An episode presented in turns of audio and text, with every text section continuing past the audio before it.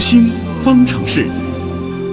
我们注意到，昨天有这样一条新闻，说上海有三名男子因为突发路怒症暴打公交司机，结果被判有期徒刑八个月。嗯，其实经常看到这种路怒症方面的新闻啊。对，路怒症这个词儿呢，近几年已经听到很多了。嗯医学界呢，把路怒症是归类为阵发型暴怒障碍。哦，那么这个路怒症到底是不是一种病呢？为什么人们开车的时候，呃，容易出现情绪失控的状况呢？嗯，我们的编辑叶星辰采访了国家心理咨询师、职业培训专家讲师张华，一起来聊一聊路怒症。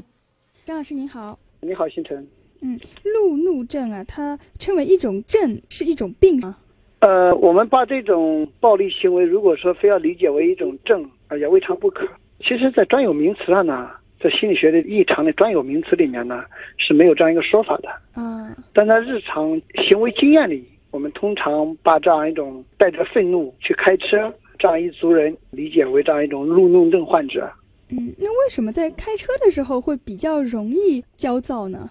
应该这样说吧，呃两个方面，一个方面呢是本身这个人在内心的潜意识当中可能就有很多的负面情绪。我们经常说一个人为什么会愤怒，就是内心的这股情绪像洪水一样，他需要找一个出口，而正好呢，行车途中这是一个很好的出口。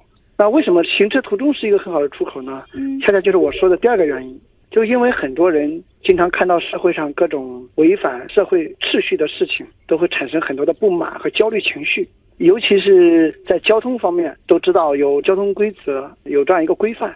但是呢，一旦看到这样一个规范，很多人不遵守，比如说被人超车、被人插队，这个时候呢，一下子就把这样一种对于社会不文明规范的这种现象，一下子在这个事情上被激发出来，暴露了出来，引起这样一种失控的行为，以此来表达内心的这样一种不满。嗯，就是平日生活当中，他也对这种违反交通规则的人非常的不满。那然后当他开车的时候遇到了，他就爆发出来了。呃，他的病根儿可能不是路上这样一种车，而是他已经积压的一种东西。开车路上的这样一种行动，只是一种爆发的事件。那这个和比如说你车上坐了别人和没有坐人会有影响吗？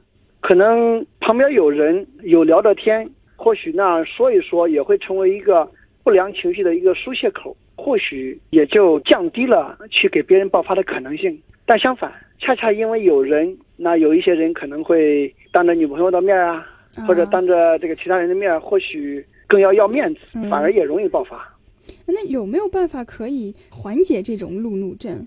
那我想，一方面呢，就是社会上经常有人违背这种交通规则，但是有一些违背交通规则呢，你又很难去用违法的方式去判定。比方说，你在这里插个队，被别人插个车，或者说别人实线变个道，但是在那一刻，或许也未必能被抓拍到。所以呢，这个时候很多人呢就会对这样一种现象呢，内心产生非常多很激烈的情绪，甚至很失控的行为。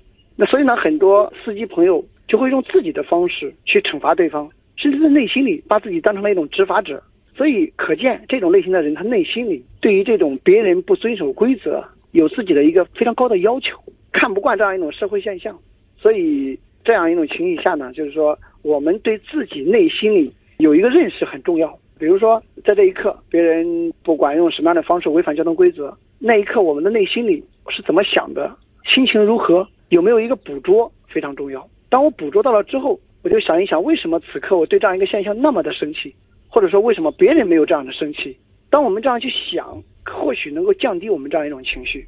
可是通常碰到了这种情况，他一下子火上来了，就没有时间去想这些东西了。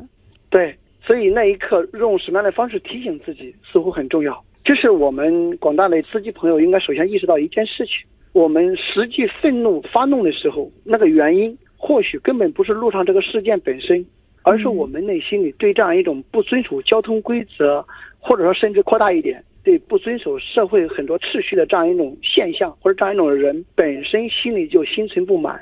那么我们不妨在内心里对自己打一个问号：为什么我对这样一种现象会心存特别大的不满？通常人都会可能有这样那样的不满，但是当这种情绪非常激烈的时候，我们就要去思考是什么导致的。当我们思考这些的时候，或许我们本身的愤怒的程度容易降低，这是其一。那刚才你提到如何避免，在这时候我们如何去做一些注意转移的事情，或许也能很好的让我们这一刻的情绪能得到一个缓解。比方说我们在车里，这时候去寻找三到五样我喜欢的东西，它们是什么？或者说你望去车外，看看路上有没有我喜欢的一些颜色啊、一些物品啊等等。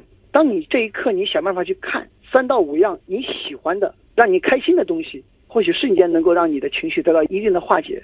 嗯，就是把注意力转移掉，不要集中在别人超车啊这个事情上。对，一个是转移，另一个呢，在一定程度上，我们不集中在这样一个负面的事情上，而是跳到一个我喜欢的东西上。当人的大脑被一个负面的东西占据着的时候，这个负面的东西会迅速放大化。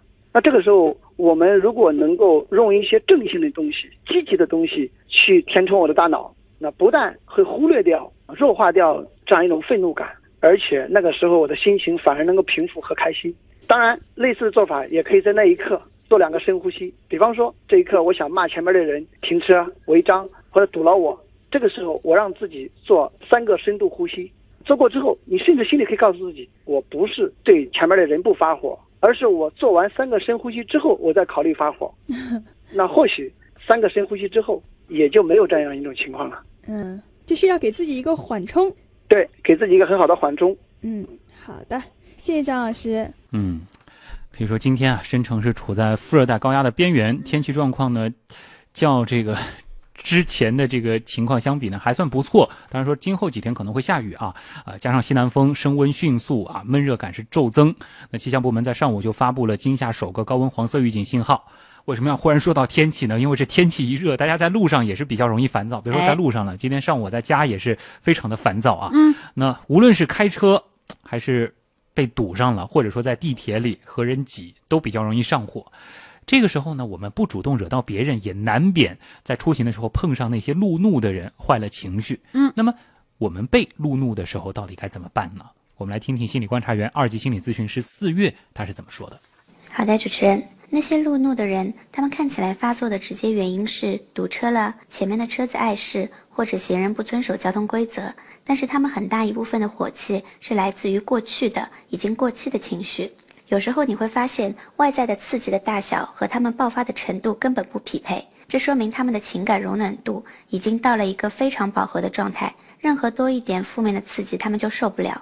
你可能绿灯启动的时候慢了一点，就引发后面的司机狂按喇叭，甚至是超车咒骂你。你觉得委屈，然后也一下子被惹怒了。那么碰到这样的人该怎么应对呢？因为美国心理学家写了本书，叫做《垃圾车法则》。许多人就像垃圾车，他们装满了垃圾四处奔走，充满懊恼、愤怒、失望的情绪。随着垃圾越堆越高，他们就需要找地方去倾倒。如果你给他们这样的机会，他们就会把垃圾一股脑的都倾倒在你身上。由此我们可以理解，这些人并不是在针对我们，他们在生活里忍受着负面情绪的折磨，而此刻我们恰好成了一个倒霉的垃圾站。这么想，我们的受伤感是不是会轻一点？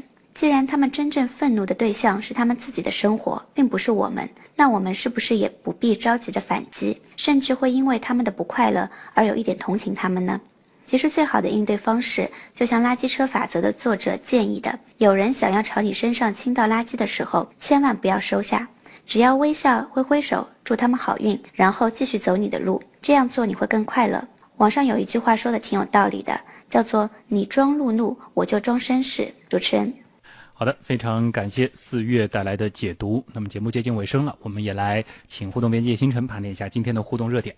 嗯，其实刚刚说到天气啊，嗯江湖枪王说宝山那边已经是打雷下大雨了。是我们在节目最开始也做了这个黄色预警的预告啊。是，嗯，浦东加菲猫说浦东也已经下雨了，哟其实、嗯、好像我们这儿还目前还是没有听到雷声。嗯，因为这窗玻璃够厚，嗯可能你看不见。现在，还是提醒大家，今天没有什么特别必要的事儿，晚上呢是尽量避免外出啊。对对对，有雷电预警啊。对嗯，嗯，对，刚刚说到路怒症啊，呃，浦东加菲猫他就说路怒症真的是一个非常不好的习惯，好多事故都是这样引起的。对对，嗯，温峥嵘也说啊，路怒症不好，对人对己都不好。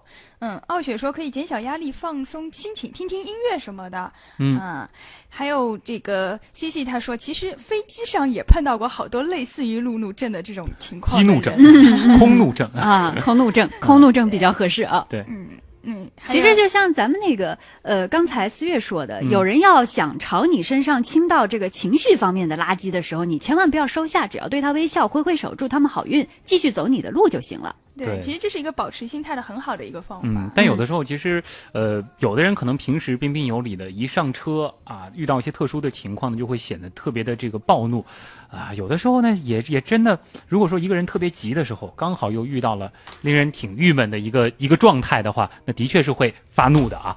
好，那。最后，大家也可能非常期待，就是今天的这个互动中奖的听众到底是谁？也先给大家公布一下。好的，听众也出来了，六十楼是温真荣，还有一百楼是嗯芬芳依旧，恭喜这两位。恭喜二位网友。好，那今天的新闻实验室呢，又到了和大家说再见的时候了。好，最后要感谢本次节目监制音乐评、嗯编辑王威、叶星辰和乐琪，是，我是旭东。我是程曦明，天晚上的十九点三十分，我们再见。明晚见。